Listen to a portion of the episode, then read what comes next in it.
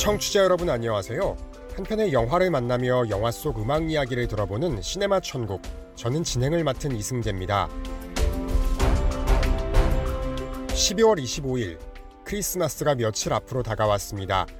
크리스마스는 기독교인들이 믿는 예수가 탄생한 종교적 명절이지만 전 세계는 이미 수백 년 동안 민족, 종교와 상관없이 이날을 사랑하는 가족, 친구와 함께 축제처럼 즐기고 있는데요. 심지어는 크리스마스를 즐기느라 전쟁이 중단된 적도 있었습니다. 오늘은 그 얘기를 들려드릴 텐데요. 지금부터 만나보실 영화는 2005년 프랑스의 한 감독이 제작한 메리 크리스마스. 제1차 세계대전 때 벌어진 실제 사건을 바탕으로 재구성된 작품입니다. 어떤 일이 있었는지 그때로 함께 떠나보시죠.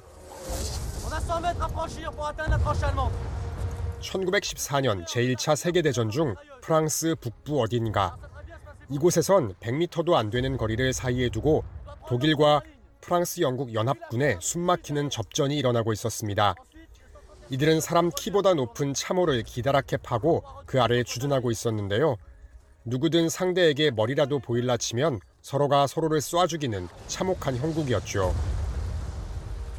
이 지역의 프랑스군 지휘관은 오드베르 중위. 그가 살던 지역은 현재 위치에서 멀지 않지만 다시 가볼 수 없습니다. 얼마 전 독일에게 함락됐기 때문이죠. 아내와 헤어질 때 그녀는 임신 중이었는데 지금은 살아있는지 만약 아이를 낳았다면 아들인지 딸인지 소식도 알 방법이 없습니다.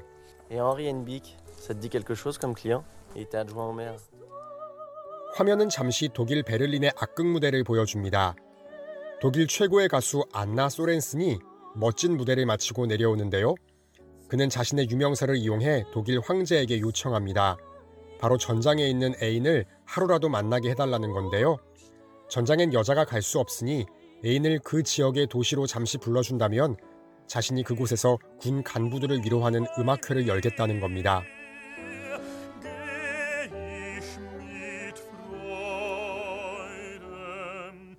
12월 24일 저녁 그렇게 그녀는 애인 슈프링크와 만납니다. 슈프링크도 전쟁 전엔 유명한 가수였습니다. 지금 화려한 연회에 초대되어 안나와 노래를 부르지만 마음속엔 죄책감이 가득합니다.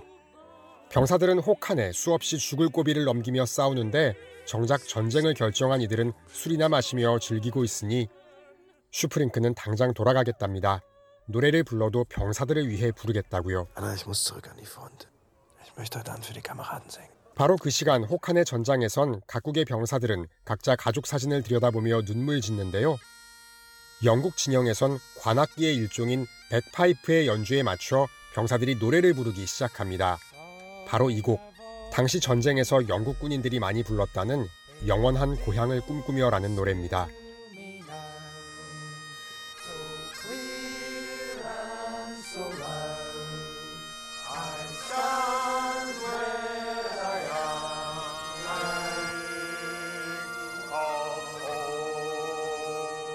노래가 독일 진영에까지 들립니다.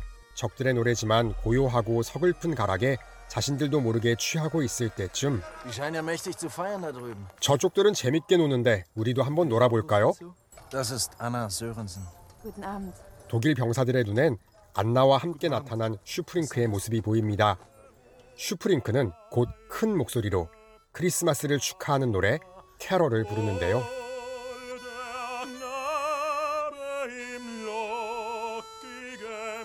영국 프랑스 연합군에게도 이 소리가 들립니다. 영국 진영에선 독일 군인의 노래에 마치 화답하듯 백파이프 연주가 흘러나옵니다. 독일의 슈프링크도 악기 소리에 흠칫 놀라지만 이내 침착하게 그 백파이프 연주를 반주 삼아 노래를 이어갑니다.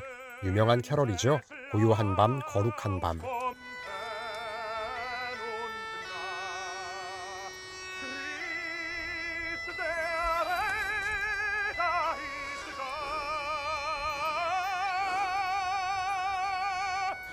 Spring! ist da.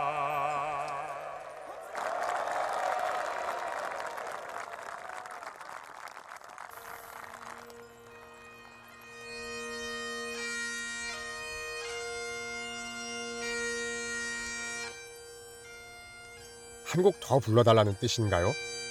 슈프링크는 알았다는 듯 또 다른 캐럴, 참 반가운 성도여를 부르는데 이번엔 용기 내어 참호 위 수많은 시신이 널브러진 전쟁터로 올라옵니다. 그랬더니 그의 노래를 듣던 삼국의 병사들도 조용조용 눈치를 보며 참호 위로 올라오는 겁니다. 모두 손에 총을 꽉 쥐고는 있지만 아무도 발사하려 하지는 않죠.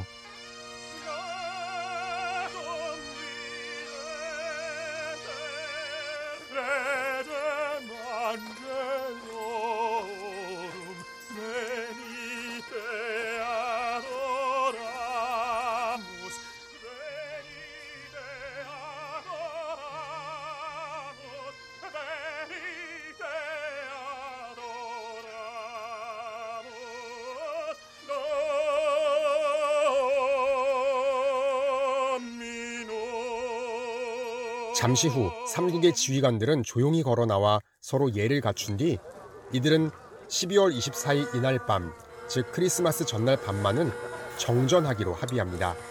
잠시지만 모두가 함께 크리스마스를 즐기기로 한 것이죠. 병사들은 언제 적이었냐는 듯 함께 술과 음식을 먹고 각국에서 보낸 구호품이나 단추와 모자 같은 기념품도 교환합니다.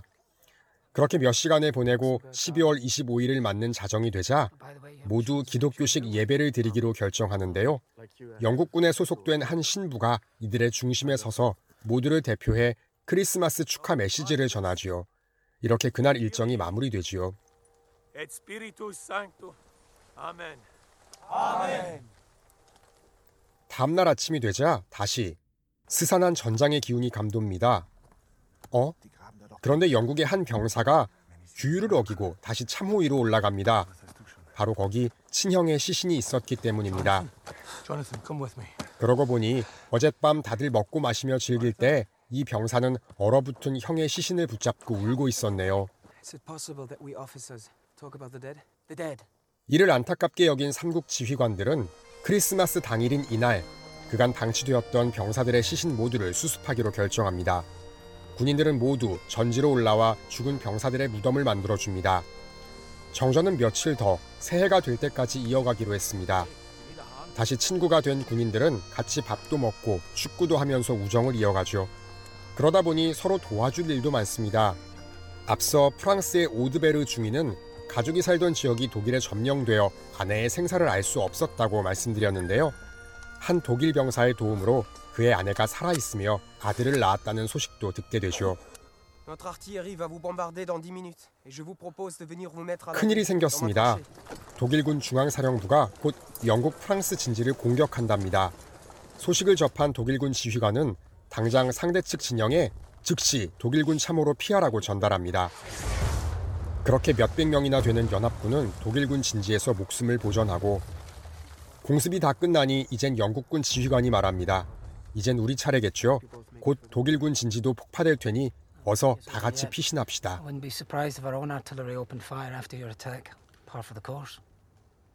자, 이것이 역사적으로도 유명한 크리스마스 정전입니다.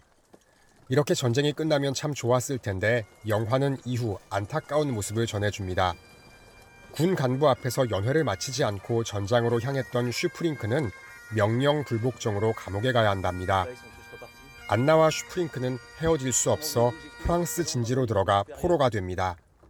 또한 크리스마스 정전이 각국 정부에 알려지자 삼국 병사들의 예배를 집전한 영국의 신부는 곧 해임되고 프랑스와 독일의 지휘관들 역시 모두 징계를 받죠. 영화의 마지막 정전에 참여한 독일군 병사들이 짐짝처럼 기차에 실려 어디론가 떠납니다. 이제 그들은 러시아와 싸워야 한다네요. 기차 타고 수일을 가는 동안 그들의 조국 독일도 지난다는데요.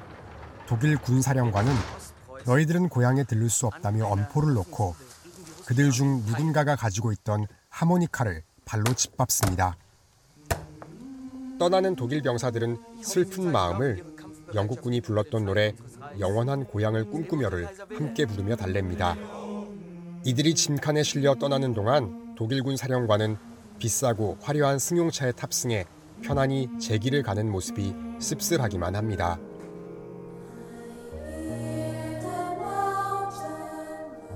지금도 세계 곳곳에선 국익과 정치적인 이유 등으로 크고 작은 전쟁이 벌어지고 있습니다. 그러나 평화롭게 크리스마스를 함께 보낸 영화 속 각국 병사들의 따뜻한 마음을 떠올려 보면 과연 전쟁이 누굴 위한 것인지 정말 전쟁이 필요한 것인지 되묻게 하네요. 영화에 삽입된 노래 영원한 고향을 꿈꾸며 들려드리면서 방송 마칩니다. 지금까지 시네마 천국이었습니다.